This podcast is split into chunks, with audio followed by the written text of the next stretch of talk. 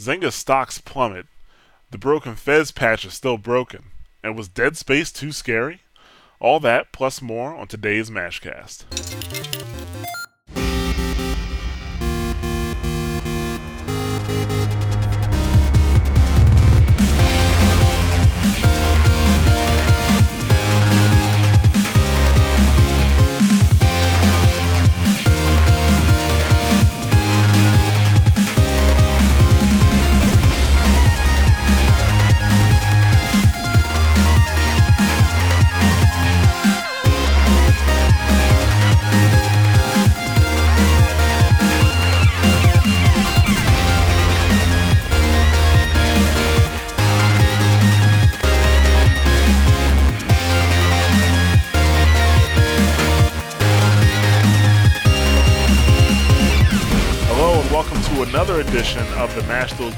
Buttons Mashcast. I'm Jared. I'm here with senior editor Rob Hill Williams, We're back. We're back again.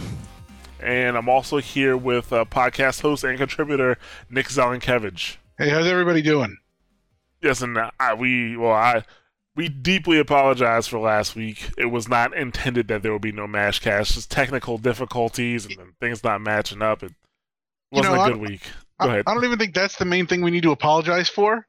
We promised uh, uh, Gabe and Rafiki, and we did not give them that image. That is true. And you know, that's my fault because Nick actually did make that image for me a little bit later. I just never replaced it. C- can we use it for this week? Sure. Yes. Why not? Yeah. The uh, the the for the for shame cast. I, I, I'm for shame. Uh, but uh, sorry, we, we didn't mean to hit you, Cast. yeah. All right. So, uh, what have you been playing, Rob? Uh, well, I picked up Saints Row the Third again.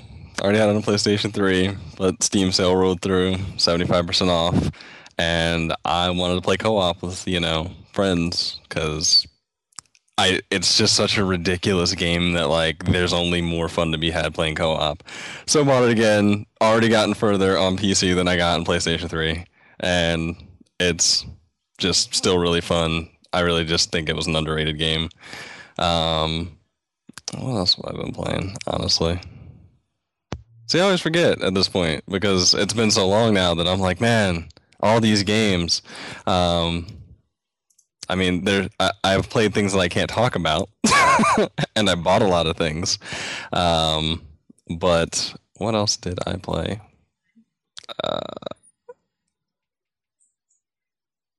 Damn. I know it's really sad because I played stuff.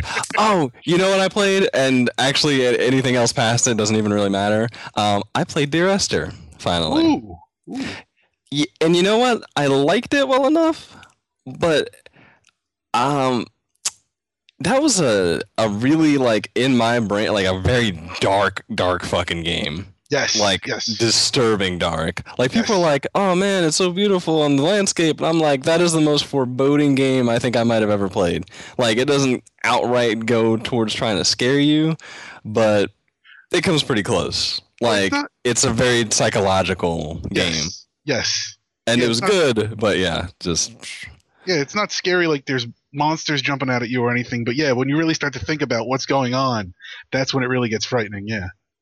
Yeah, and I mean, like, there's so many interpretations for what Yes. could possibly be going on, but I, I mean, that's what makes it interesting. So, I mean, it was, it was, it was a good play, and it was certainly worth it. At what was like five bucks or whatever, like on the Steam sale. So, I mean, that was the major one. I've played other stuff, but I, I uh, past, you know, Dear Esther, like being like the I guess my pick of the week that I played. I think I still like Journey better because I guess maybe I like the more hopeful tone. Yes. But even though Journey's kind of depressing as well, but like overall, it's not as as darkly just you're reading a murder mystery depressing sort of thing. Um, but Dear Esther was good too. It was a it was a similar experiment. I mean, as we've already said, but finally got to play it. So that's it for me. All right, what about you, Nick? Uh, let's see. Still playing the Secret World. Played some. Uh, well, actually, I, I know I'm not really supposed to talk about WoW, but uh, I played the pet battles in the uh, the Mist of Pandaria beta, and uh, that didn't feel like playing WoW. That very much felt like uh, playing some kind of Pokemon hybrid, and it was. Uh, it, it was it was it was an, it was an awesome enough experience that I feel compelled to talk about it now. Um, and I, I, wrote a little uh, I wrote a little bit about for, for my WoW thoughts up on the site. Um, but I think uh, I, I, I think this is a significant change to the World of Warcraft. That uh, it it adds it adds something that wasn't there before. It uh, I don't know. It, it, it it's it's it's a whole separate game. They implemented an entirely separate game in there. It's it's it's it's impressive to see, and I can't wait till it's it's polished and final and comes out uh, uh, with the with the the game the expansion proper in uh, in September. Okay, that's all. That's all you got. Uh, I mentioned Secret World, right? Yeah. Yeah, that's, that's about it. Okay. I played Secret World and Secret World. uh, let's see. I these last two weeks have been terrible in terms of gaming for me. I've, I've bought a lot of games. Actually, I've re- I rebought Alan Wake because the whole thing was ten dollars. Like Alan I bought Wake, it too. Yep. yeah, Alan Wake. never played it, but or never got to play much of it. So it was like Alan Wake plus American Nightmare was ten dollars, and American Nightmare by itself on Steam is fifteen dollars. I was like, fuck it, I'll do it. Especially since it's you know looks better on on PC. Not to mention, I, I probably need to go through at this point. I need to go through Alan Wake again. I just hope that it has um it has the DLC with it. Because uh, I didn't see any mention about the DLC on Steam. If not, I'll just play the DLC on fucking Xbox. I have it already. But uh, I finally beat Max Payne. Like, it's not that Max Payne is a long, long game. You probably get a good ten hours out of it. Uh, if you play on normal, maybe uh, you know more than that if you play on hard. And I was playing on hard, and I was just savoring it. Like I got to the last level, and I just decided to play it like you know like two weeks after I got there. Because uh, I was out, I was out sick one day, and I uh, for, for my regular job, and I fucking loaded it up and started playing the last level, and that that game, man, that game was such an awesome game. Like they made a blockbuster game, like a you know a Hollywood style blockbuster game, without having tons of explosions and you know retarded dialogue and just dude bro moments. It was such a like one of the uh, one of my favorite gaming moments now is you know playing as Max Payne fighting through an airport terminal. You know, so that was anybody who's played the game and got to that point, like you you know what I'm talking about. It's like it's just it's just a really awesome part of the game. You know. Also, he does this thing where he jumps from a moving train to a moving train through a window. That was pretty cool too. but um, other than that, oh, I'm I'm gonna replay it on what's called old school mode, which basically it's a brutal difficulty, but you don't have any last stands. And Max Payne, if you have painkillers and you get shot, like you have, if you get and you get shot like a kill shot, uh, you know you have no health left. It does this thing where it goes into slow motion, and if you can shoot the guy who shot you, you come back. It's called Last Stand. So that's going to be gone in the hardest level, which that is going to make things extremely difficult in that game. Uh, and I did play a bit of the multiplayer, and it is much better on PC as far as I'm concerned. I I don't even know if I can say I played Krater. I played Krater for six minutes. Well, I guess you didn't like it then, or you just didn't have time. I didn't have time. The reason I booted Okay. it up is because I got the collector's edition, and I was trying to find out, which actually I never even found out, because it comes with the with the album. I was fine trying to find out how exactly do I access the album. Because I- Oh, yeah, they always put the music and stuff in your in your Steam folder and stuff, like yeah, well, buried, just buried all the way uh, deep into that directory. Yeah, like I that you know I figured that and I, after I got in for like six minutes, I had to go somewhere, so I never really uh I never really uh went back and looked, but you know that's why I played Krater for six minutes. It looks good. I can tell you that much. Like from what I saw, I'm like, okay, this looks interesting. I definitely want to try it. I definitely want to play more, but uh there's just been some things happening that have been keeping me really, really fucking busy it's not cool, bro. Not cool. but uh, yeah, basically that's what I've been playing. Hopefully next week. Um, I did get some. I did get. You know, I got some StarCraft in, but dealing with the with the issues I've been dealing with uh, for the last two weeks, being really busy.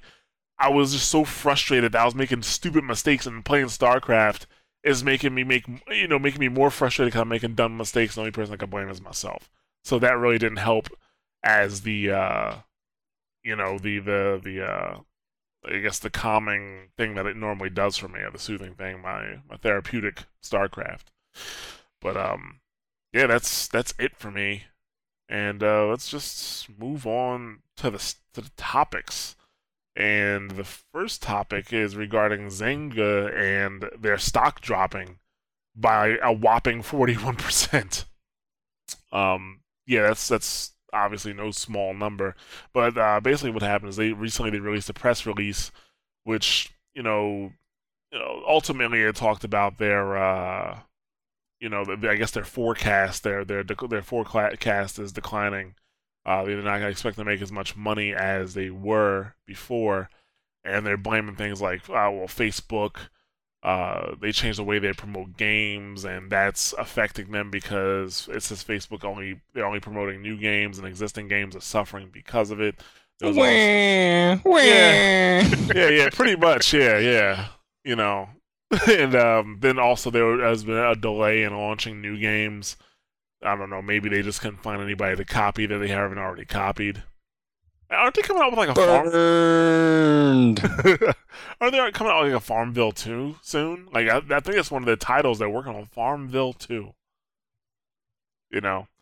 Great uh, job, guys. Yeah, so original. But uh, yeah, so forty-one percent stock drop, just like that. Actually, you know, if you remember when they went public in the beginning, um, their their stock didn't go for as much as they thought it was anyway. And ever since they had you know their stocks were open they've been having trouble keeping that up you know? Yeah it seems to be a trend. I mean uh, their valuation was supposed to be like the highest valuation you know ever and it wasn't bad but 10 bucks was, for per share was not what they were going for. And i mean the drop like it had already dropped before because this drop took it to 299 so i mean like those are Steam sale prices. Yeah, you could buy Zynga for the price of Saints Row the Third on Steam. Yeah. um, yeah, it's the thing that really I, I think stands out. I mean, amongst everything else, I mean, amongst the fact that the stock is crashing so hard, is their acquisition of Draw Something and that not being like the magic bullet that I think that they hoped it was going to be because it was massively popular for a little while and then all of a sudden like their daily you know active user numbers started crashing.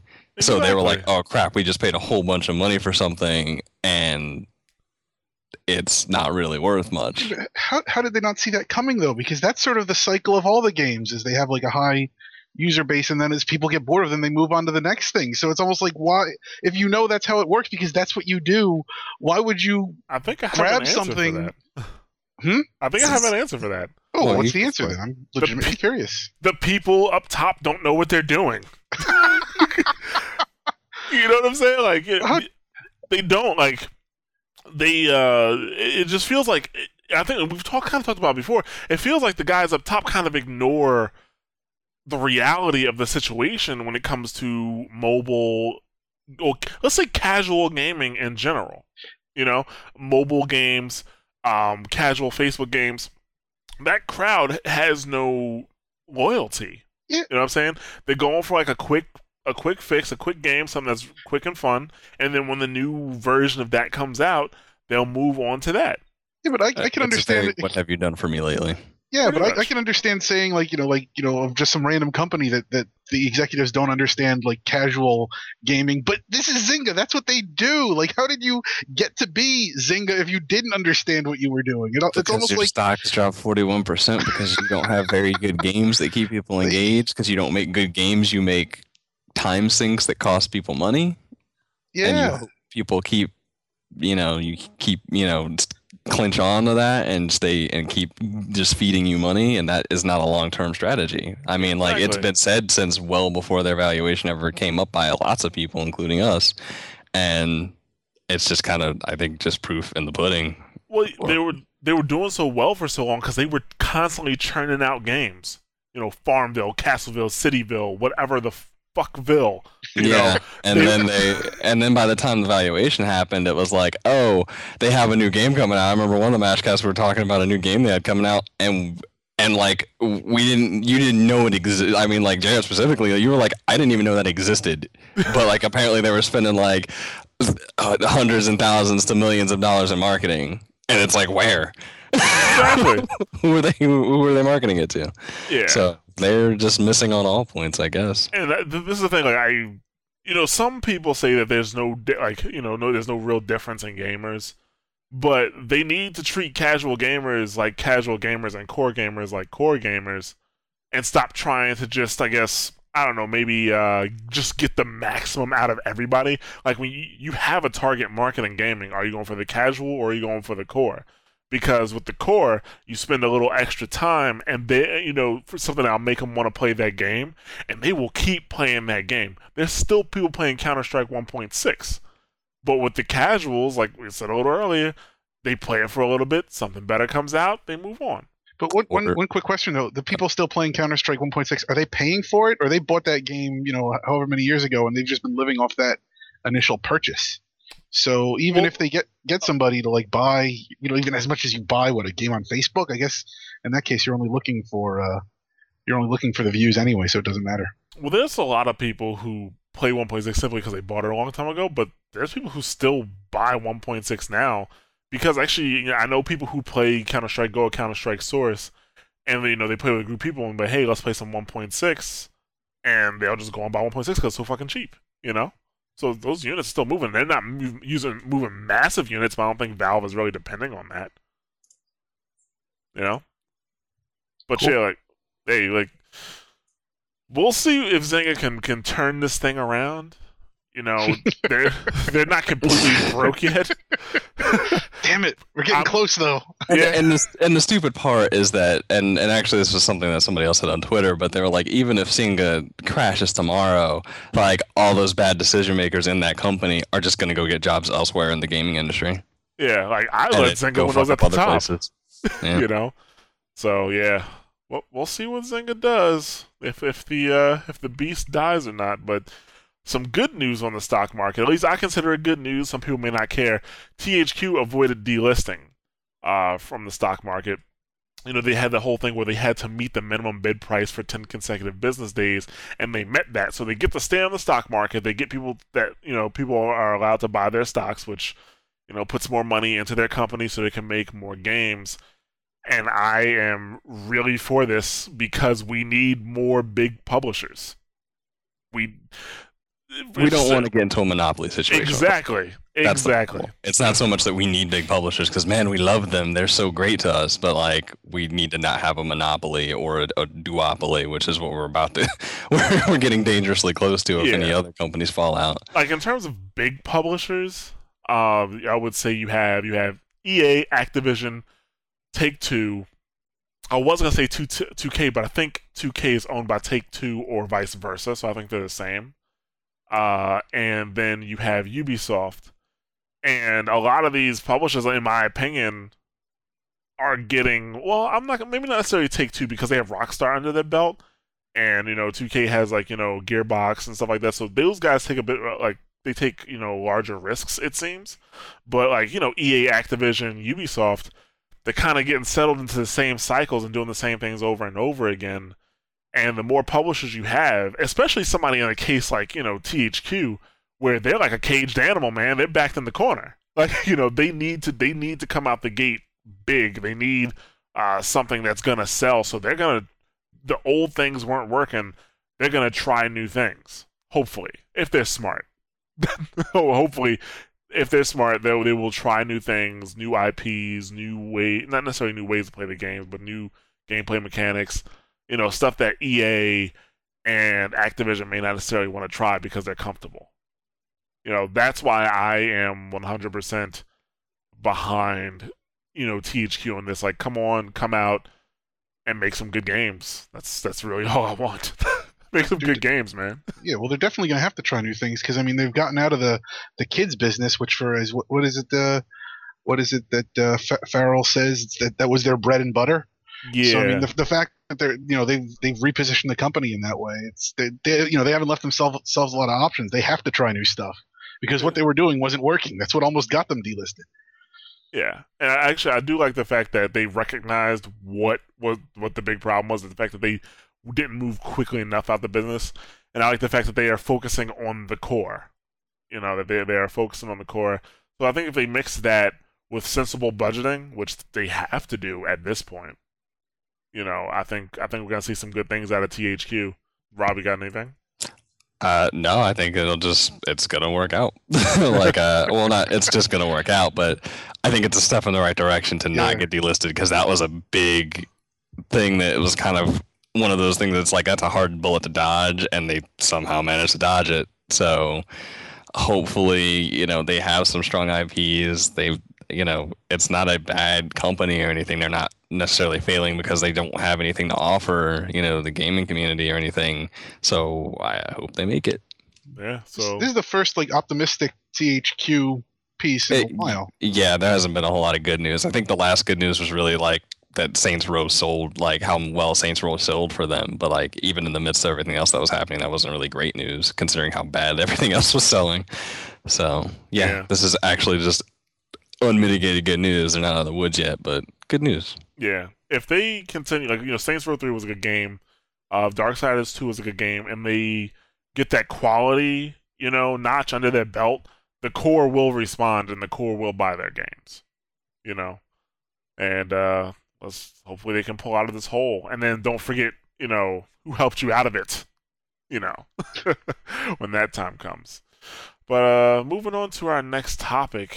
Uh, speaking, I guess we, we were speaking of EA a little bit, but uh, I, I didn't even know that there was a lawsuit for the Madden monopoly. Apparently, there was. I was not aware of this.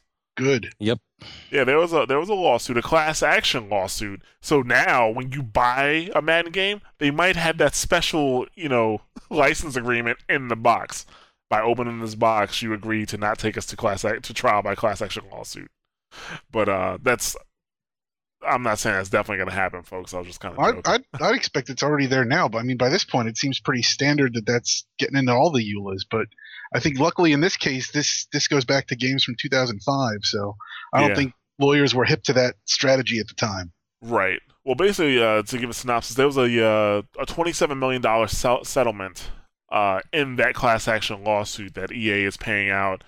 Uh, as a game, this is going to go to to consumers who bought those games.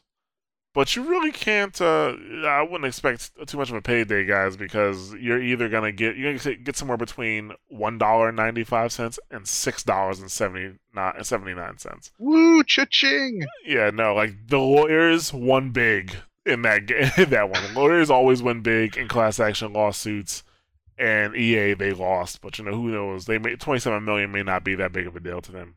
Whatever. Uh, but I guess the biggest part of the deal is that they well their their contract with Madden uh, expires in twenty fourteen.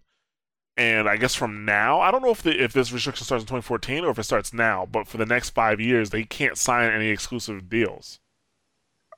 I don't understand how they could ever sign any exclusivity deals. I mean, when they when they announced that they had locked up the NFL, I mean that that. I, I, I mean, everybody kind of said it felt like they had a monopoly on, on the NFL games, and and the, the I mean the fact that it took this long to sort of get some some you know justice, and I'm, I'm using that term loosely, but it, it, it's I don't know. It's a bit surpri- It's a bit surprising. I, I, I- this all I feel like this all should have happened much sooner. I feel like this never should have been able to happen in the first place. Well, I mean, the thing. Of, oh, Money, sorry, go money, ahead, Rob. money. Yeah. Well, Uh, first of all, yeah, you throw enough money at the situation. yeah, I mean they were they were under fire from 2K, and it and 2K was selling a better football game, well, Yes. arguably better football game for Yes. le- a lot less money. So much so that Madden had to drop from fifty dollars, which was you know the price point at the time, to to play ball with them at thirty dollars, and 2K was still under, you know, still Yep. going at twenty bucks. Like they they they were desperate, so they they had they had to sign that deal really, but.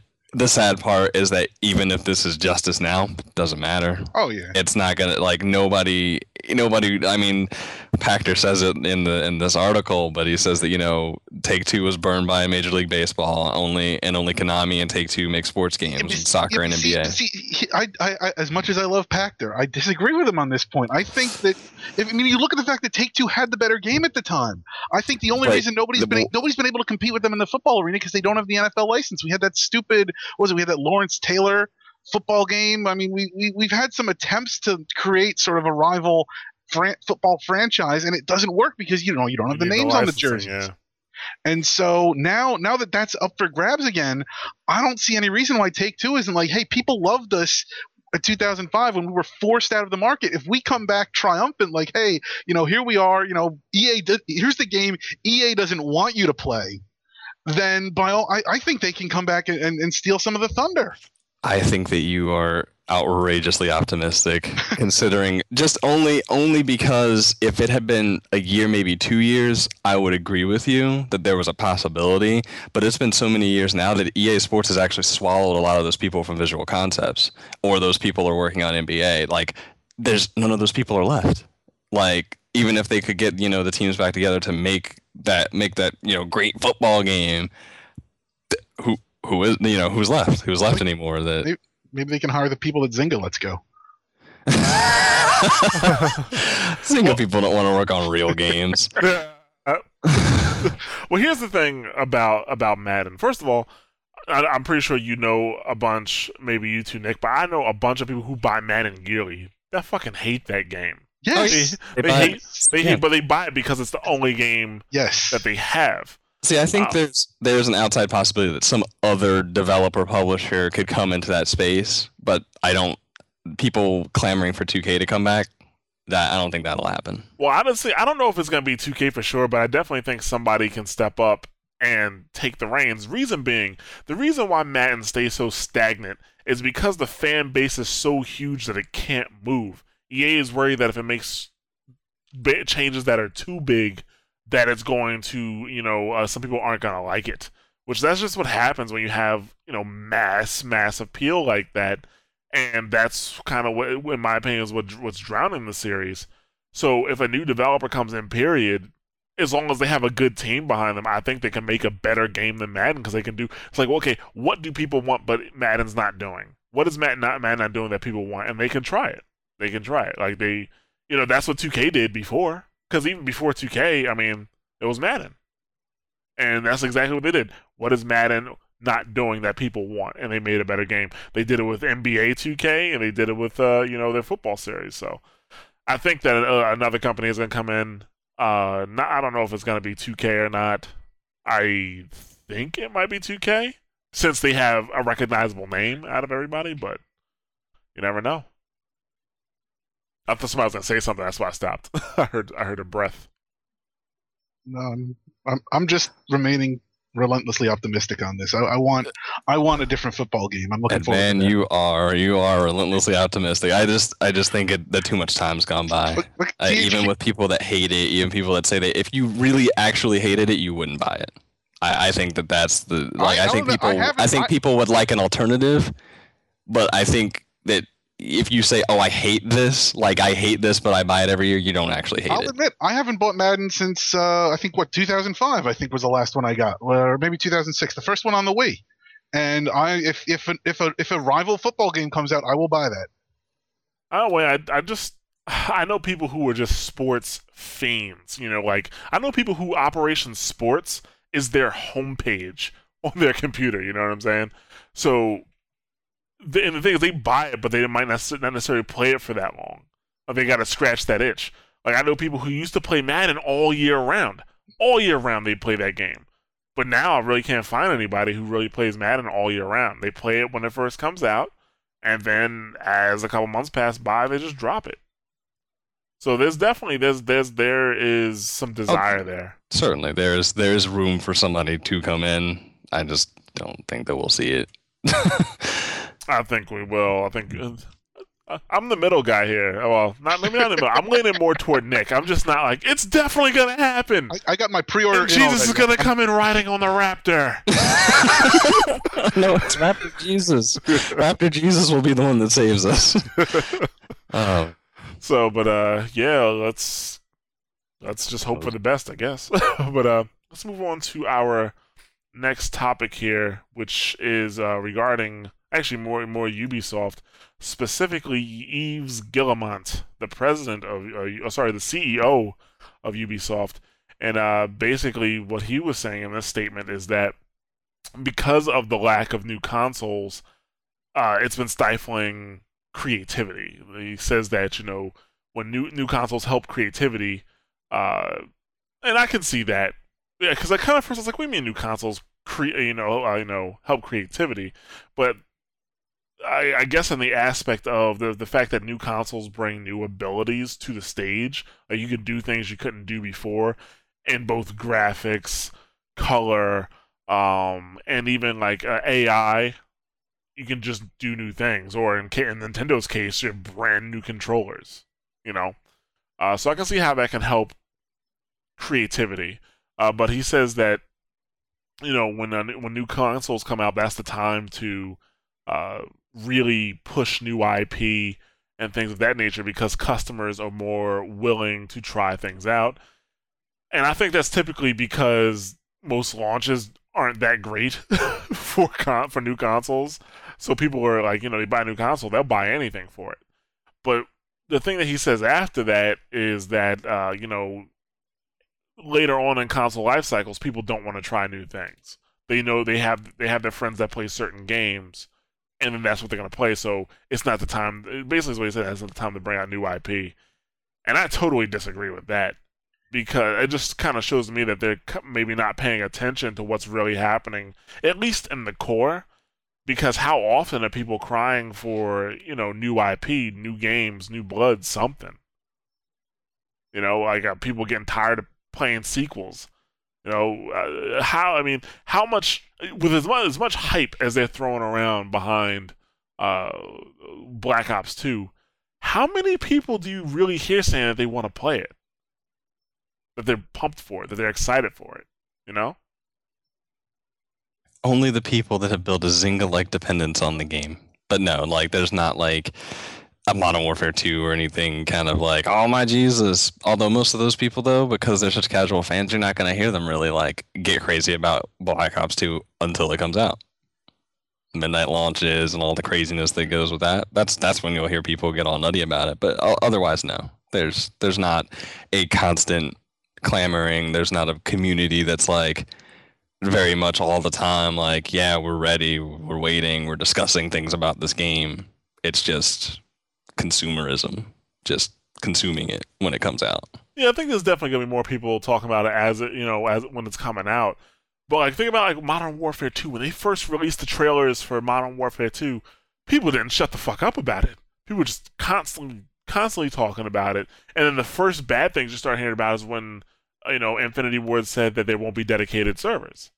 That's when we started hearing the bad news. But like before that, you know, like months before it came out, we heard a lot a buzz about it, not just from you know Activision pushing it in our face, but mainly from fans of the series.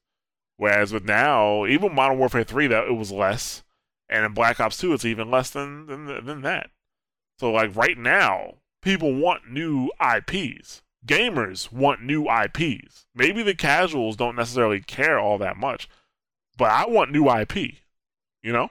Although in a crazy way, casuals care about new IP as much as core gamers do because we've already talked about like casuals are very much well, what have you done for me lately? So like they want you know a different game from you know Zynga or whatever. Like it's it's very uh, in a way it almost is new IP. I mean, none of them are really new, but Right. Well, a casual a casual will go from Modern Warfare to Black Ops to Modern Warfare 2, Black Ops 2. They'll just go from Call of Duty game to Call of Duty game, and I mean, like you know, any series like that, not just Call of Duty.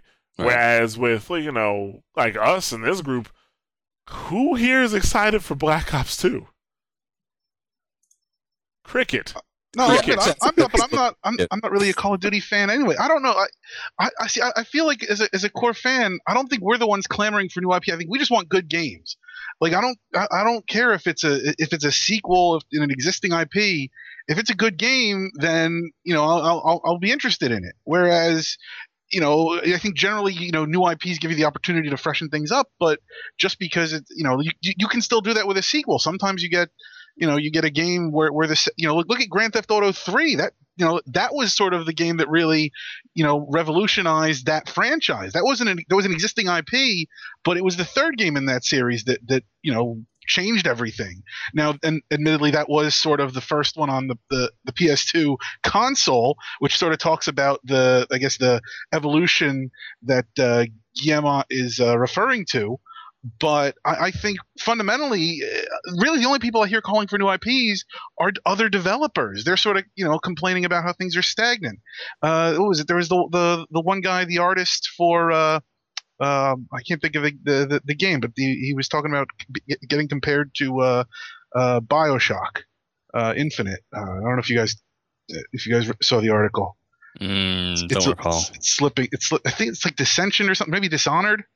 Oh, Um, Dishonored, yeah, yeah. I Yeah, think, yeah, yeah. But he, but he, he, like he was complaining that there's no, there's, there's no IP out there that the closest, you know, comparison to their game is, is, is Bioshock, which he said it's not even really that, that comparable. So I, I hear, you know, them. I hear, I think, uh, what David Cage. I think he said we need more IP, but I don't really hear fans clamoring for that. So I don't know. Maybe I'm just talking to different fans. But fans have become used to i mean like i think that everybody like as long as it's good enough but you don't know it's good enough until you spent the money on it and that's part of the problem but i think that anybody's willing to, have something new as long as you know they they can be assured that it's going to be good and it's not a waste of money but on the whole i think most people become used to the idea that you know there's going to be a sequel to something. And as long as the game is is good enough it's okay. You know nobody minds an assassin's creed 3 or borderlands 2 because like okay well i know i have an idea of what i'm getting but it should be better than what i've gotten before or at least not worse. And i think it's just kind of like a, a sedentary thing where people are just like okay i'll, I'll deal. Well, i'm I, used to it. What's that, the other option I think that speaks more to, I guess, the process with which we iterate our, our, our franchises than it does to, I guess, any sort of general creativity. I think if, like I said, I think you can you can take an existing IP and almost revolutionize it and still use that IP. But I don't think just because just because you want a good game, I don't think it means you need to go to a new IP. I think uh, it used to be that way. Like when, when uh, I'll, I'll take Max, Max Payne as an example. Anytime Max Payne comes out, there is some type of of, of, of new of a actually a game changing feature in it. You know, uh, some type of new technology in it every time. You know, well, you know, the first Max Payne, of course, introduces bullet time, and of course that fast gunplay. But then you go to Max Payne 2, and you have bullet time 2.0, where it changes your speed depending on how many people you're killing and based on your adrenaline. Not to mention the way it paired together the Havok's physics engine with the game on everything, and that totally changed. I to say it totally changed the way you play, but it definitely had a huge impact on how you played and stuff like that. And now you have Max Payne 3 with the, you know, the, and of course, all these games kept the core gameplay together, but the add-ons to it made it, you know, a different experience. So now you have Max Payne 3 where you have the, you know, ridiculously realistic movement you know, and bullet damage, and that adds a whole new aspect to the game and kind of changes the way that you have to play to a degree, you know. Or even looking at the Counter Strikes, you know, the 1.6 is different from Counter Strike Source, which is different from Counter Strike Go. So, you know, I, I think it used to be more so that, oh, oh, with sequels, we got the differences in the game were much bigger. But now that doesn't seem to be all that big of a difference, you know. I mean, going from Assassin's Creed to Assassin's Creed 2, that was a big difference. But going from Assassin's Creed 2 to Assassin's Creed Brotherhood to Assassin's Creed Revelation, not that big of a difference. But were those? I mean, those were sequels, but they weren't the the next numerical jump. We're going to get Assassin's Creed 3 this year. i don't think that matters though that's still a sequel It's still a sequel, It's- yeah. Yeah, I mean, like They weren't uh, expansions. Yes, technically, I understand what you're saying, but when you're talking about like this is the only Assassin's Creed that's coming out, you're not getting Brotherhood and three in the same year or something. Like this is the only Assassin's Creed that's coming out, and this is meant to be the next Assassin's Creed. It's still a sequel, even if you don't put numbers in it or whatever. I don't know. Yeah, but One- I, oh, I'm sorry. Go ahead. No, no, no. Finish up. Finish up. No, I'm just saying, like you know, when I'm thinking about series now, of course you can talk about Call of Duty, but that's one of those. That's that that has the same problem that Madden has, where it's too big to make big moves. Uh, but look at Gears of War, going from Gears one, two, and three. What did they really change? Not much, you know.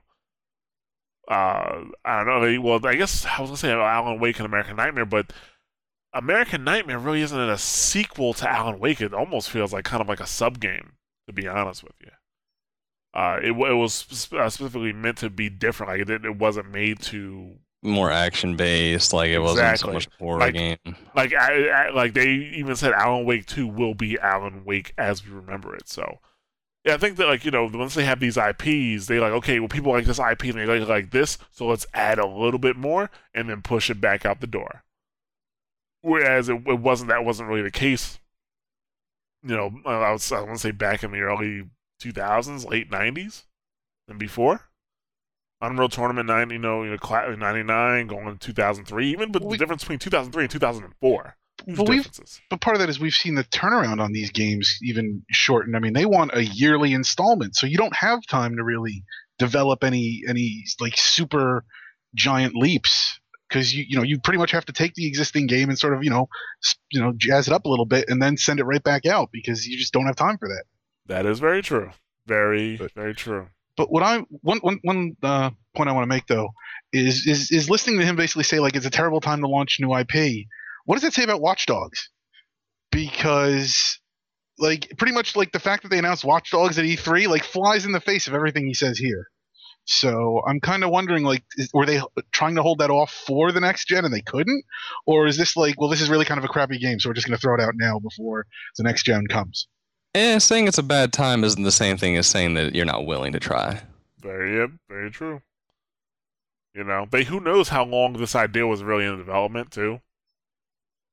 You know, because uh, some people think somebody I've heard reports of people saying that this is going to be a next gen game. From what I saw, this is not a next gen game. No, it doesn't look like it. I don't think it is. Exactly. Uh, so I don't know. Like this could have been an idea for a while, and they're like, "Well, hey, well, let's finally get it out the door." But yeah, li- li- like like Rob said, just because he he might think it's not the best time, you know, it doesn't mean he's not willing to do it. He, he, might figure, "Hey, nobody's released a new IP. Let's try cash in before the next generation." But he, but but he just basically said like that's not what you do. So I, don't- I don't know. It just seems not hypocrite. It's just a little confusing. Hey, hey, Just- hey. There's a Listen to what he says, not what he does. do as I say, not as I do. you know, so. Uh, but I, like I said, I disagree with him on that on that one point in particular. The rest of it, I can kind of see where he's coming from, though. Uh, but moving on to our next topic, uh, we're going to talk a little bit about the broken Fez patch, which this information actually dropped last Friday. And this is something that we didn't talk about really on the Mashcast before when it happened initially. Uh, but to give everybody who's not in the know a uh, bit of a, uh, I guess, to catch you up on what happened, um, Fez, well, Fez came out. It was a bunch of different problems with it. So uh, Polytron, they made a patch, pushed the patch out, found out the patch was corrupting save files. So they pulled the patch back. Okay. So they were trying to find a fix for it. Or at least that's what it was saying. If you know, we were hearing reports at first. They were trying to find a fix for it. Uh, then news kind of went dark a little bit about it. I think well, this happened like a month or two ago, didn't it? At at this point, it happened like it's recent, but not that recent. But uh, now they find on Friday they finally say, okay, we're gonna push the patch out, but the problem with the corrupted saves is not fixed. The problem with the corrupted saves still exists. And the reason why they did not fix that is because if they did, they would have to pay forty thousand dollars Microsoft. Or they didn't say that, but research from other developers has shown that it costs about forty thousand dollars to patch a game on the 360, um, or when you release on the 360. So they would have to pay forty thousand dollars for that patch, and they're not going to do that because it only affects uh, a small percentage. Actually, only affects one percent of uh, everyone who has Fez. Now, uh, Phil Fish, uh, one of the developer, one of the developers at Polytron, believes that the problem only affects users or players who have either completed the game or have played through most of the game. And since it affects such a small number of players, that it's not worth spending the forty thousand dollars to actually, uh, you know, fix that save issue. Uh, now, one thing that was ha- has been brought to light is that when when it comes to Microsoft games, Microsoft does give you one free patch, which is why they were able to get the first patch out with no problem.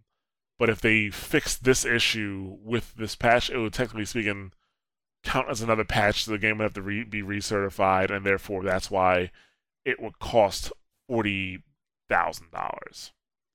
Now, after this, after all that came out, Microsoft did release a statement uh, saying that you know um, it wasn't you know that they that they wanted that just that they wanted to, but they said that they uh, were willing to work with both Trapdoor and Polytron, and Trapdoor is the investor um, behind Fez for Polytron. Uh, but they decided not, but not Microsoft, but Polytron decided not to. Polytron and Trapdoor decided not to, you know, I guess accept whatever offer they came up with. I'm pretty sure they weren't gonna give it to him for free. I mean, obviously not because that would totally fix the issue. Uh, that we wouldn't be having this conversation right now. But you know, whatever numbers that Microsoft is spitting out, they, uh, I guess, Polytron and Trapdoor felt it was just too much, and that you know, 99% is acceptable. That's uh, that's that's pretty much it. So there's been positive things said, there's been negative things said about you know either side. Like some people are like, "Oh, it's Microsoft's fault because the patches are forty thousand dollars is way too much, and that sucks for the developers." And some people are saying, "Well." Uh, you know, Polytron knew the deal when they signed the contract, and they went with Xbox Live because they thought it would give them the most money, so they should have to deal with this. Um, yeah, so I guess my or how, we're just gonna talk about what we how we feel about it. Um, I know me personally, I understand it is forty thousand dollars, but I think that Polytron has a responsibility to their customers. So I don't think there is an acceptable acceptable amount of, of users that can't play your game that they paid for. It's the same standard that I hold Bethesda to or any other developer with a broken game. Like uh for example, id. Like I don't even know like the next id game that comes out. I don't even know if I'm gonna buy it because with Rage, my Rage was working just fine. They release a patch, and now Rage is damn near unplayable for me. You know, so should I even if I am like because I actually I it's kind of the same situation because I am on the lower end of people who are having that problem uh, with this specific uh, series of card. It's a high end card, but for some reason it doesn't fucking work well with whatever they did. And uh, to my knowledge, they haven't fixed it yet. So I mean, I, I I hold them to that, you know, to that standard. Like every, I bought the game, it should work fine for me. And the thing about this is, like, I understand it's a corrupted save, but it's affecting people who, eh, first of all, Fez is a puzzle game. If you didn't know that, so play puzzle games don't really have a lot of replay value, if at all. So they're, they're the, the I guess you can still play the game and you can make a new save file, and the new save file won't corrupt because it's made with the new patch stuff. But um, if you already beat most of the game, solved most of the puzzles, or beat the game itself, which apparently like the last puzzle is supposed to be extremely difficult, why would you want to go through that? It does feel like a huge waste of time. Yeah, but if if you already solved them, then you should know what you're doing. You should be able to get through it pretty quickly. Yeah, but why would you want to do that again?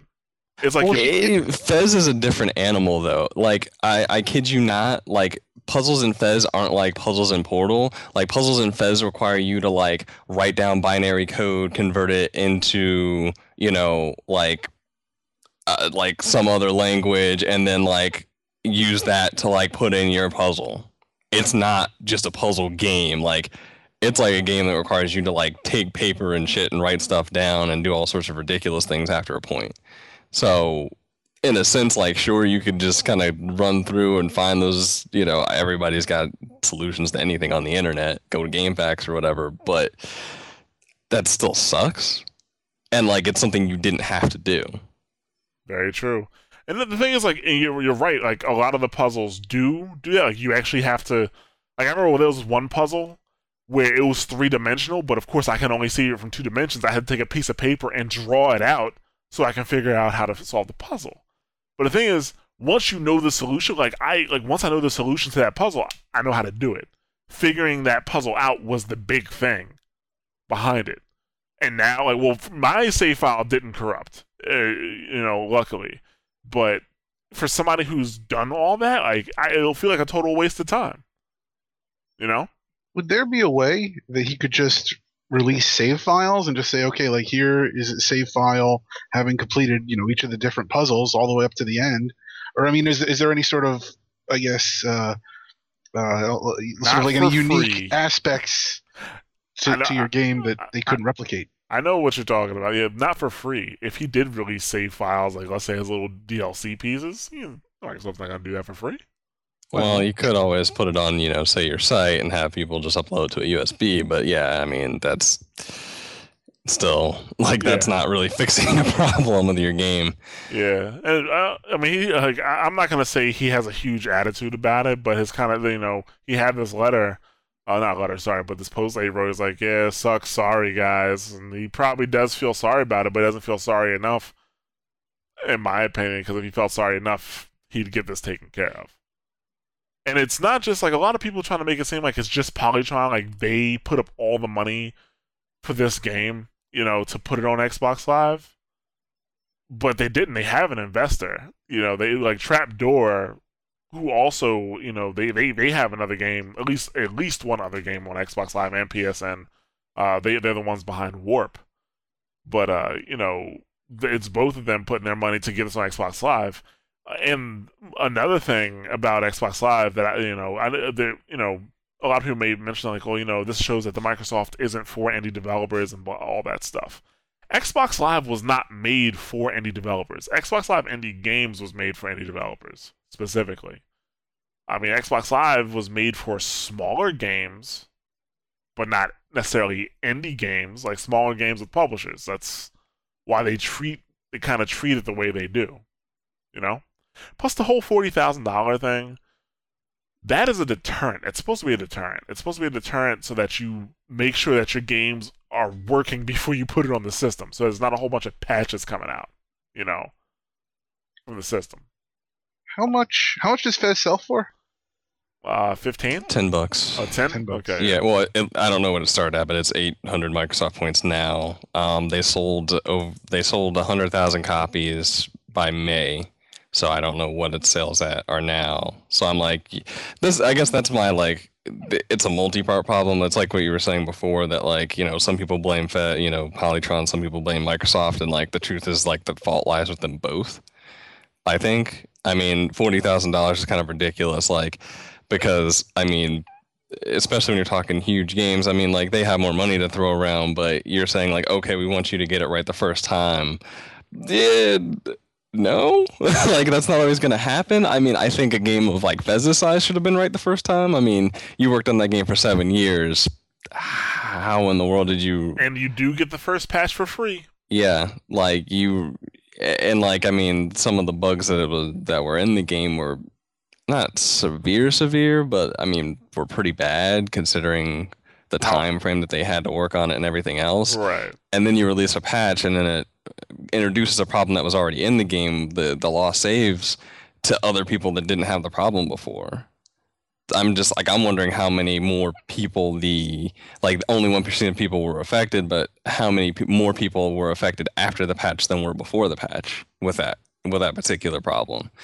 But either way, it's like I, I'm a re- like I I'm as somebody who understands like you know just realism in business, like I I get it. One percent, you know, out of if hundred thousand people bought your game, one percent of that okay, that's a number that you don't necessarily worry about too badly. So, yeah, forty thousand dollars versus that. eh, okay, I could understand why they wouldn't, but I would like to think that they would to show the customers that paid money for their game that they would make it right. I think that they should have made it right, personally. I think that's that's where it hurts him is is the repeat performance. Like Jarrett was Right. even saying before about how he's not going to buy another id game because of rage. I think, you know, basically, the, the, I mean, what you're looking at about a thousand people, you know, so that's what like forty dollars a person Mhm. to you know keep them happy. And uh, And know, you made a million dollars at least, or Yeah. maybe not a million dollars because Microsoft probably takes 30 percent. The forty percent was what I what Also, I've they seen are reported. investors. They have to pay back. yeah, Right. I mean, no, so yeah, you don't have a full million dollars or something, but even if you get 500,000, 40,000 out of that to make things right for people that supported you and bought your game, I, I would think that like in the long term that would help you more. Yeah. But you know, maybe I'm just being optimistic. You know, just being kind of Well, the, the thing uh, it's gonna the thing I think it, it stretches past more than let's say the thousand people or, or the one percent because you know like I don't have the corrupted save issues and I would be very wary of buying another Polytron game and I didn't even have the issue but because of how they treated this incident how am I supposed to know that the next game they come out with is going to have a problem like you know a problem and then they decide not to fix it because it costs too much or for what uh, not, maybe not even because it costs too much, but just other factors like well we decided to move on to another game or something like that. They wouldn't be the first developer that did it. Black Ops players, Yeah, know? or or any other major game really. I mean, Skyrim even. yeah, yeah, I mean, Skyrim didn't have too many game breaking bugs, but I mean, it had a lot of just the random different bugs. So yeah. yeah, they wouldn't be the first. But yeah, I think this this this stretches past, uh, you know, past just the people who were affected to even people like me who weren't affected. But now I'm like, okay, I see how how you do. I see how you treat your customers. Not saying that they, they just kick these guys and are totally disrespectful, but you know, you're not making it right. You're not making it right. And yes, they can play the game, but the experience is ruined. If it was me, my experience would be ruined. I would just uninstall the game and not play it again. You know, but hey, but uh, I, th- I think we're I think that story is done. I don't think we're gonna see any bit. I don't think we're gonna see any more from that. You know, I think they're gonna move on, and you know, Phil Fish is gonna go back to insulting uh, Japanese developers. They they should develop a, a solution for this, and just to show him up. Actually, no, it was funny because in, his, in one of his statements, he said, you know, if we released this on Steam, this wouldn't be an issue. You know, trying to place the blame on Microsoft. But um, Then why didn't he release it on wait, wait, Steam no, in the Mr. first stopping him? Ex- Missed- Exactly. Mr. Mr. Fish, I we remember this the the PC gaming master race talking here. We remember when you said that PCs are only good for spreadsheets. so Phil Yeah. Fish says a lot of things, and he's not the only person that made that game. So I I can only take so much from that. like Right. Phil Fish is just the guy who's got a big we're mouth. like elephants, we don't forget. oh yeah. You know, like I didn't forget the epic thing with the piracy. I'm not forgetting this, Phil Fish. You're not getting away with this. But uh, actually, if it did come out on PC, I'm, I'm pretty sure it's selling hotcakes, and they're probably looking to do a PC port anyway. But um, yeah, let's move on to our next topic. Talk a little bit about some some Dead Space and bad reporting. How about that? Dead Space and bad reporting. No, that's a big surprise. Yeah. so I think it was Eurogamer that had the first article, or it was a Eurogamer, or it might have been uh, M- MC MCV UK. Yeah, sorry, MCV UK. Um, I knew it was one of those European sites, but they, uh, what was it? Uh, Friday morning. Friday morning release. Boom headline. Dead EA says Dead Space is too scary, and that's why they added co-op. It's pretty much what the headline was getting across. And uh, it took some choice, uh, some choice cuts from a statement that uh, somebody from EA made, saying that you know they did some market research and they saw that people thought the game was scary and they wanted to play with other people. When that wasn't really the full statement behind that, I actually have the full statement here, which says, uh, "We were hearing feedback that they loved the thriller game, but it was pretty scary, and the next and the obvious next step is that they wanted to play with someone, so we introduced co-op into the game." Uh, so you know, basically, with the the way the MVC UK was putting it is that because it was so scary, they put co-op in the game to make it less scary to open it up for a broader audience.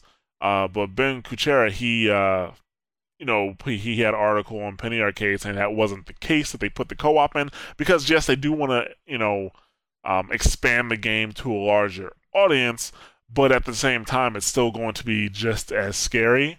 Um, I'm still skeptical on that, but not because of the co-op, just because of what I've seen from the game so far. You know, uh, military, well, not military shooter, but like you know, way more shooting than I've seen in any other Dead Space so far. but you know, we've talked about that before. Um, a lot of stuff they show in trailers is going to be action based because it's hard to relay horror. So Uh, I'm I'm gonna buy Dead Space three, but I'm skeptical at this point. The stuff with the too much shooting. Have you seen any of the single player footage, or it's all just been co-op? Uh, n- just co-op stuff. Because I, stuff. I hope that it's maybe that's just a feature of the co-op is that they just let you have like unlimited ammo. Maybe the single player will be the way it was. Uh, maybe I don't know. Well, you know, I want to I want to get into that a little later. 'cause I do have something to say about that. What I want to talk a little bit about first, though, is that terrible reporting job from MCK. it was like Fox News. It was. It was like you know they pick choice words, make sensationalist headlines, and it's not just them. I don't want to pick on them alone because we see it all the time. Link bait, sensationalist headlines, Kotaku, Joystiq. Like I remember, uh, w- w- around the time where that uh, you know, the Xbox rumors were floating around, and Joystiq, boom, around the front page, report this is what's in the next Xbox 360. Yeah, I was, I was there when you found that. You were uh, you you were excited to say the least. yeah, if you by excited you mean angry, I was very excited because I was like, really, like, th- like you know, you're supposed to be like a gaming, a game, like a like a, a legit, you know, game news site, and you're just you're, you're reporting rumor as fact, but in reality, they're just making sensationalist headlines to try to get people to write it. You know, it's just it's just funny to me that people are trying to put drama where there is none, just to you know, you know, add a little TNT to their Friday. I know, but that's that's game journalism. It would seem it's it's a damn shame. Hey, nobody got it. Oh, go ahead. No, no, no, no, no. Now I'm just thinking of a headline where you basically said that, ga- that game journalists want to blow everybody up by adding TNT to their Friday. Oh. should we make that the headline Yes, to? we uh, should. or you know, It is a good line. It is Yeah. a good line. that's that's the headline. You know, get people to you know tune in to mash those buttons. um, I mean, I Report think game it is. journalists, suicide bombers. oh man. Um, I, I mean, I, yeah, it's it's normal. I I think the thing that that's that really is telling is it wasn't just like oh MVC MC MVC UK like got it all wrong because they're trying to be sensationalist about it because you know they do that anyway. Uh, but just the fact that there's such an echo chamber that like it's not even like a lot of game sites aren't even getting their news from source like actual sources or doing any real reporting you know they're dependent on pr and looking at other sites you know like that's where news comes from. Like I, if you read a uh, like a site chances are like unless you're looking at maybe penny arcade or poor verge maybe a couple other exceptions there's not any like original reporting going on. There that's stuff from press releases and maybe some impressions and you know your your random reviews and stuff but most of the news that you see is you know that's it's recycled like i mean somebody got it but it's probably some some site you've never heard of and nobody visits that the major site pulled the information from and didn't and, and a lot of times probably didn't even give credit to Well, even, So- even even if they did get credit, how many times do people actually go and follow the links all the way yeah. back to the source? i got all the information already why do i need to go to that site Exactly, exactly. Yeah. and who knows how many you know if that's the only story that site broke or something you know like there's a lot of different things but yeah it's it, it's just a shame. And the funny thing is just the fact that like it's not going to be a less scary game. Like it's just going to be i guess you know that same sort of like you're seeing a movie with a friend you know a scary movie with a friend. Like it's still scary but not necessarily the same sort of scary. It's the scary you can kind of share with somebody. And the single player game is still supposed to be the same amount of scary so don't know. Supposedly, supposedly i mean we're basing it off anything that's being said but that's all we have to go off of really right? Yeah. Until it, the thing about Dead Space is that the first two games I felt were so good that I will give the third the benefit of the doubt until I play it. At least I owe it that much. You know what I'm saying? But this is like kind of one of the things I wanted to get into is my when I did read that people wanted to, you know, some people did want to play with friends to kind of make it less scary, you know, for them. why are you Oh. space Exactly. Yes. Why? It defeats the purpose. it really defeats the purpose, man. like, like, why are you doing this? You know, Uh, I can understand, like, you know, if you're a little bit nervous, you play with the lights on. Okay, okay, I can understand that. You know what I'm saying? I'm not gonna take, you know, your bravery card away for that, but you won't, you won't play it unless you have somebody to play with. Like, like first of all, it makes it less scary. It makes it less tense. Like adding, like, for that's why you know, seeing so seeing bullets fly around the way I did during the demos made me a little leery because you know when you have guns first of all you put a gun into uh, into a horror game it makes it a bit less scary but you know with resident evils at least in the beginning the early resident evils even dead space you know you uh you have limited ammo i mean in dead space if you want to if you if you crack every like if you stomp every single thing in that game as you pass by you will have a decent amount of ammo but who does that? You know? But the thing is, like, you know, the playing the horror games is that tense feeling. You know what I'm saying? That that that tense feeling that you don't know where the next thing is coming from. You you you are extremely aware of your surroundings, every shadow, every light, every sound. You know, a, a drop of water, like, oh, what was that? you know what I'm saying? Something's coming to kill me. you know, let me turn around. You know, something like that is the experience of the game. You know what I'm saying? That that tense feeling. And then if you play with a friend, like, what's the point? Why don't you just go play like Gears of War and kill stuff? Yeah, but maybe maybe you want to share that tense experience because you know you can play the game and the other person's clutching onto you for dear life, you know, freaking out. So But no, who's that's the thing. Like you play with a friend, it takes it away. If somebody else is there, it, it takes away the, sca- the, the the the tense feeling, the scariness. I, You know, I and I don't want another grown man cl- clinching me. well, who says you're playing with a grown man? Well, yeah, that's true. I guess. I'm just saying, like, I, my girlfriend doesn't play Dead Space. Well, maybe, she- may- maybe she should. She won't. But I think, like, let's let's be honest. I think most people are going to play with their like their like you know their friends. Most gamers are male. They're gonna play with their male friends. You know, not saying anything against female gamers, but I think that's just gonna be the way it is, statistically speaking. You know what I'm saying? So let's roll. Let's roll with that. That you know you're playing with another friend to lighten, I guess, the tense burden. Like, why even play at that point? Just go play another co-op game. That's not scary. I think that's the only thing I, I take issue with as far as the the actual release, it's the press release itself, is the fact that you know companies feel the need like they you can say, oh man, yeah, they wanted us to add co-op because they thought the game was too scary, but who who can actually really confirm or deny that? Like it, it's kind of almost like PR speak for like, oh, we had to add multiplayer into the game because you know we're trying to like add multiplayer and everything because that's what everybody's doing really, and we needed a reason for it that didn't seem like we were just we're just adding it, you know, at a whim. So, uh, oh, people wanted us to add it. We're we're doing what people wanted.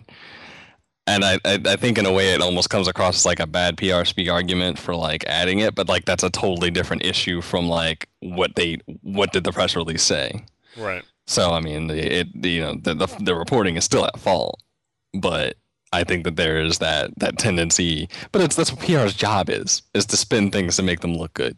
So you know, because you have people who oh, Dead Space Two is going to be multiplayer grown, you know, co-op grown, like. It, so I think there's a tendency like to have to to feel like you need to justify it amongst PR, but you know, maybe you don't need to. Maybe you just need to let a game speak for itself. But then PR wouldn't have a job, so yeah, whatever. Yeah, but it's also it's too early for the game to speak for itself. They have you know they've Also shown us barely anything. So I mean they've got to they've got to lead lead out in the front on that. So and yet some people have played it. So I mean, get it in more places. Take a fucking bus around the country or something and let people play Dead Space. I know that's not really, you know, with an M-rated game, all that logistically sound, but you know, Yeah. I mean, I, the co-op does concern me a little bit because it is drop in, drop out co-op. They can come in at any point and leave at any point. And the thing about co-op is that you just can't make a single-player game and then stuff a second person in there, especially for a game like Dead Space. You know what I'm saying? Like, imagine if you had drop in, drop out co-op for Dead Space 2, and those points where you know his his his uh well, I don't want to spoil it for cracking. Yeah, thank you, thank you. His sanity's cracking. You know, those points come up. How like how would that work? You know, and, I- and a lot of stuff in Dead Space. Like think about Dead Space One and Dead Space Two, where you're walking around the corner and all of a sudden you just get yoked up by something. You know, not only why are they going to yoke up the both of you, or just the one? You know. Right. I think the only way, I mean, like, I, the problem is like with any segments that are specifically, uh, you know, eh, like any any any segments that are specifically like cinematic in- in that way that like something falls out of the ceiling and grabs you and you got to try and like you know cut you know a limb so that you can get free or whatever the case is. Um, I mean, like those are going to be a problem, but and now that I think more about it, like that you brought it up, like I wasn't even thinking about this before. Like there, some of the best moments in Dead Space are those moments. Like uh, remember in Dead Space Two when you get to the top of the church, and that whole scene happens. You know that was a that was an awesome scene, and it wasn't a short scene either. I would say that whole thing lasted for a good five, maybe you know seven minutes. And that whole thing was really cinematic like it was the camera angles. And you weren't really in full control like you know you weren't controlling where he was going per se but you hit a button here. Okay shoot this thing here. Okay now you're out in fucking space. You know you, you know what i'm saying? Like how are you supposed to get those moments back? Like dead space 2 was one of was my favorite cinematic game of that year Oh, well, I mean, certainly, and definitely still like bringing back the actual scariness of games. But um, I think the well, for one thing, you know, if you got a friend that's going to leave you during those segments when like, okay, now there, there's two things that are going to pop out and grab you both or whatever, or something comes out and grabs both of you, like, and they leave during that, your friend's a douchebag. Um, but uh, other than that, like I mean, I I think that you know, they I mean, and it's what it's what it's been described as. But the same way that like say like Borderlands, like if you can drop in and drop out of a game like that, and like the like there's not necessarily more monster. I mean, in certain cases there may be more monsters or more enemies, but for the most part, I think enemies just get stronger on the whole. That like Dead Space is supposed to work kind of similar to that. I mean, as far as cinematic experience goes and like having actual scares and those moments like in Dead Space 2, if you got somebody dropping out and it changes something like mid swing or doesn't change it, that would that that is definitely a problem and I don't know how they can work their way around that. Is it really drop in, drop out, you know, anytime multi co-op if you can't drop out when a cinematic is playing or, or like an interactive moment is happening, you know, okay, well, I'll just fucking put the controller down or whatever, you know, like, and then you both die because this person just doesn't want to play now or whatever the case may be. I don't know. Just, it's just kind of shitty. And I, I hope they've worked out something around that because, I mean, uh, if you're thinking like, I'm thinking, my thought was always going to the times where you're just like, okay, we're going from like one place to another and it's like still creepy but there's nothing that's actually happening and then you know okay man i gotta call it a night i'll see you later you drop out enemies get a little bit weaker to the point where you know you can deal with them on your own but it's still dead space and you move on but yeah if you're in the middle of actual action or stuff's going I have no idea. I have no idea how that would work. That would be the shittiest thing ever. Like uh, okay a whole bunch of creepy dead necromorph children just came out skittering out of the woodwork. Let's get him oh he's fucking gone. Oh. Oh jesus. Ow! maybe they maybe they just made a game scarier. Maybe they just did Yeah, I don't I'm- know. I'm not. I'm not 100 percent convinced on the co-op thing, but like I said, I will give it the benefit of the doubt until. oh, I, yeah i'm not convinced either but yeah, we'll see. I- I- yeah, we'll see what happens. Uh, but yeah, it's gonna. Oh, Nick, you got anything else to say? Because I think we're gonna wrap this thing up. Yeah, no, I'm I'm I'm just curious. Yeah, there's there's definitely a disconnect between what you're saying about the drop in, drop out, and what Kuchera's been saying about how they've constructed the story. So I'm curious to see how that resolves itself. Yeah. Yeah, well, well, obviously more news to come as they release it to us, because you know that's how it kind of works in the gaming game journalism world. But um, yeah. So let's let's let's let's uh let's wrap this thing up. Let's talk about what's coming out next week. Uh, so hmm, what is next week? Uh, the 30th to the the 5th. 30th to the 5th. Gotcha. Okay. So let's see. Um, we got Deadlight coming out. so that should be pretty good. Deadlight, uh, that's going to be the next Summer of Arcade game. Uh, there's apparently an Expendables video game. Expendables Yeah, I saw that and I'm like, I have no idea. Like, they don't even have like a video preview or anything like on PSN. I'm like, I what? I'm just curious what kind of a game it is. I saw. I Is saw it even screen- like a 3D game? I saw, I saw screenshots of people jumping out of like an airplane that's with parachutes on. I would I would just make it like a Contra ripoff with just Stallone's head. that would be awesome. but that would be a great game. Yeah. That'd be awesome. You know, just tap A for explosions. you know, but I, the only screenshot I saw of, of two guys jumping out of an airplane. That's all. Um, let's see. Other than that, we have Kingdom Hearts Dream Drop Distance. I think I said that correctly. Which this is supposed to be. I, I think like the Kingdom Hearts that connects two and three. So it's supposed to be like the chain of memories, but you know, now between two and three. Uh, Risen 2, which is coming out for the 360 and the PS3 now. Orcs Must Die, uh, which is coming out for the PC.